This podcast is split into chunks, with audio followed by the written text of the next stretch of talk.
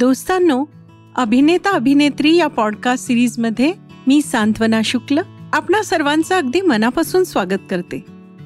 श्रोत्यांनो या पॉडकास्टच्या माध्यमातून आम्ही एकोणीसशे पन्नास ते एकोणीसशे ऐंशी या काळातील पडद्यावरची दैवत तुमच्यापुढे उतरवणार आहोत. स्टार्सपेक्षाही या पिढीला ॲक्टर्सचं महत्त्व जास्त होतं. नट अनेक होऊन गेलेत पण अभिनेता किंवा अभिनेत्री ही उपाधी फार थोड्यांच्या वाट्याला आली.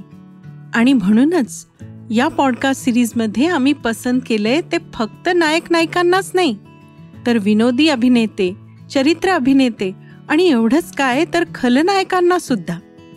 हे सगळे त्यांच्या कला कौशल्याच्या बळावर या पॉडकास्ट सिरीजमध्ये आपोआप सामील झाले आहेत. तर मित्रांनो आज आपण जिच्याबद्दल बोलणार आहोत ती आहे लोभस अभिनेत्री आशा पारेख. यशासारखं यश नाही असं म्हणतात. एकोणीसशे साठच्या दशकात आशा पारेख ही एकमेव अभिनेत्री होती जिचे चित्रपट सातत्याने रौप्य महोत्सवी घोडदौड करत होते. नासिर हुसेन दिग्दर्शित दिल देके देखोद्वारे रुपेरी पडद्यावर पदार्पणातच लक्ष वेधून घेणारी आशा पारेख युवा पिढीत प्रचंड लोकप्रिय झाली. प्रदीप कुमार बरोबर घुंगट आणि राजेंद्र कुमार बरोबर घराना या जेमिनीच्या चित्रपटातून आशाने जम बसवला. घुंगटमध्ये दो नैन मिले दो फूल खिले. आणि घरानामध्ये जबसे तुम्हे देखा है या द्वंद्व गीतांमध्ये ती छान दिसली. संगीतकार होते रवी.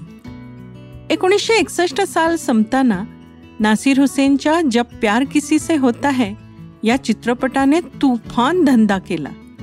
देवानंद इथे आशा पारेखचा नायक होता. नजर मेरे दिल के पार हुई मधलं तिचं नृत्य नैपुण्य.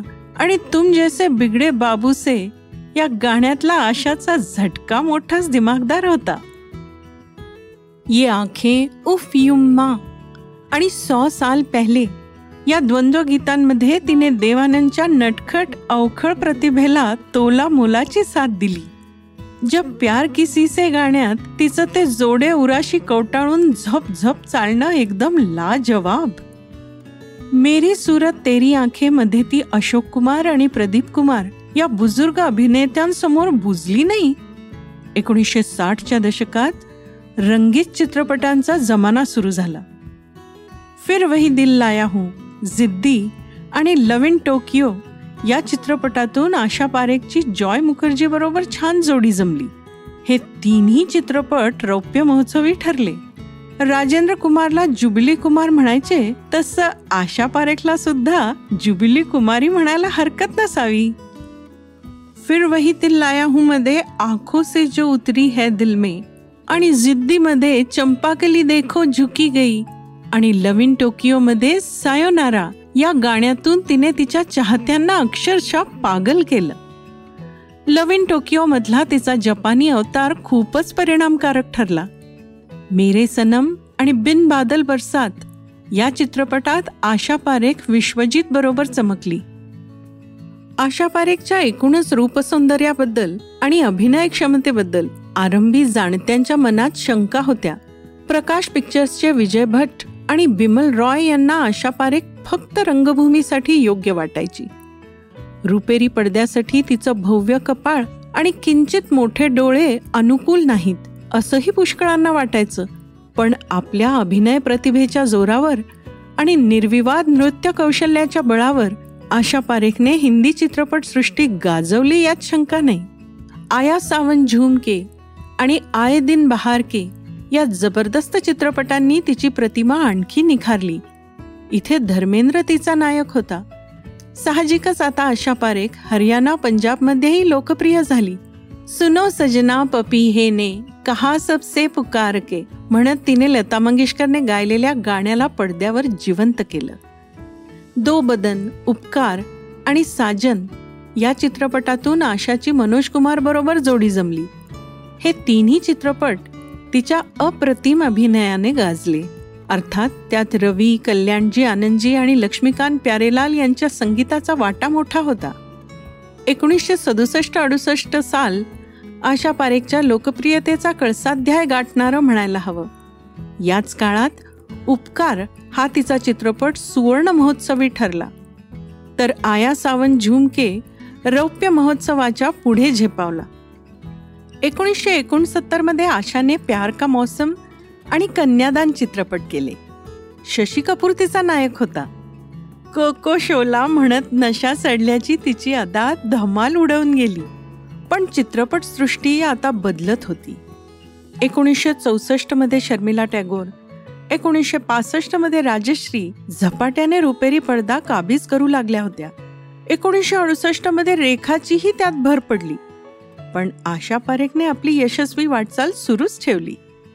एकोणीसशे सहासष्टमध्ये तिसरी मंजिल आणि सत्तरमध्ये पगला कहीं का? तिने शम्मी कपूरच्या साथीमध्ये भरपूर गाजवले. ओ मेरे सोनारे देखिये साहिबो. आणि तिसरी मंजिल मधलं आजा आजा मैं हूं प्यार तेरा. आणि तुम मुझे यू भुला न पाओगे. ही गाणी आजही अवीट गोडीची वाटतात. त्यात आशा पारेखचा वाटा अर्थातच मोठा. सुपरस्टार व्हायच्या आधीच राजेश खन्ना बरोबर तिने भारों के सपने हा चित्रपट केला. हा नासिर हुसेनचा थोडा वेगळ्या वळणाचा म्हटलं तर प्रायोगिक सिनेमा होता पण हा चालला नाही. आशा पारेख त्यात खरंच उठून दिसली. मुख्य म्हणजे तिचा अभिनयही विश्वसनीय वाटला. कटीपतंग हा तिच्या कारकिर्दीचा कळसच म्हणायला हवा. दैवगतीने विधवेच्या भूमिकेत शिरावे लागल्यानंतरचा तिचा अभिनय कमालीचा जिवंत वाटला. राजेश खन्नाच्या उत्साही प्रभावी व्यक्तिमत्वापुढे तीच सरस ठरली. फिल्मफेअर पारितोषिक तिला अखेर लाभलं. दिग्दर्शक शक्ती सामंत यांनी तिच्यावर टाकलेला विश्वास तिने सार्थ ठरवला. कारवा हा जितेंद्र हेलन आणि अरुणा इराणीचा चित्रपट पण आशा पारेख इथेही छान शोभली. तिचं घरातून पळून जाणं प्रेमात पडणं सारंच लोभस्वाणं वाटलं. कितना प्यारा वादा है। या गाण्यात आशा पारेख जितेंद्रच्या तुलनेत कुठेही कमी पडली नाही। शिकार हा गुरुदत्त फिल्म्सचा रहस्यपट आणि मेरा गाव मेरा देश हा राज खोसलांचा डाकू जीवनावरचा चित्रपट पुन्हा आशा पारेखचं नाव गाजवून गेला। परदे में रहने दो हे आशा भोसलेचं गाणं तिनं पडद्यावर चिरंजीव केलं। धर्मेंद्र विनोद खन्नासारखे मर्दानी हिरो असूनही आशा पारेखने आपला ठसा उमटवलाच। या सुमारास नृत्य नाट्याचे आशा पारेखचे कार्यक्रम सर्वत्र गाजू लागले. समाजासाठी काही करावं असं तिला मनातून वाटत राहिलं.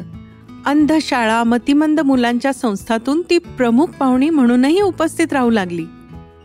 मुंबईतल्या एका इस्पितळातल्या विभागाला ती नियमित भेट द्यायची.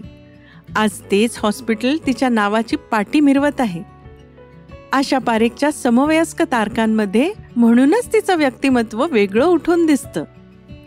आता तिच्या समोर काम करणं पुष्कळांना अवघड वाटू लागलं. तरी सुनील दत्त बरोबर तिचे हिरा आणि जखमी हे चित्रपट गाजले. एकोणीसशे साठच्या सुमारास सुनील दत्त बरोबर तिचा हम हिंदुस्तानी गाजला होता. त्यातलं माझी मेरी किस्मत के हे लताचं गाणं आजही आठवतं. मैं तुलसी तेरे आंगन की हा आशा पारेखचा शेवटचा लक्षणीय चित्रपट.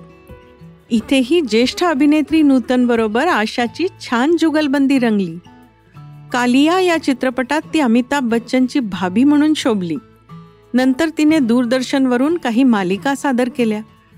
दिग्दर्शिका म्हणून वेगळी वाट चोखाळली. श्रोत्यांनो एवढंच काय?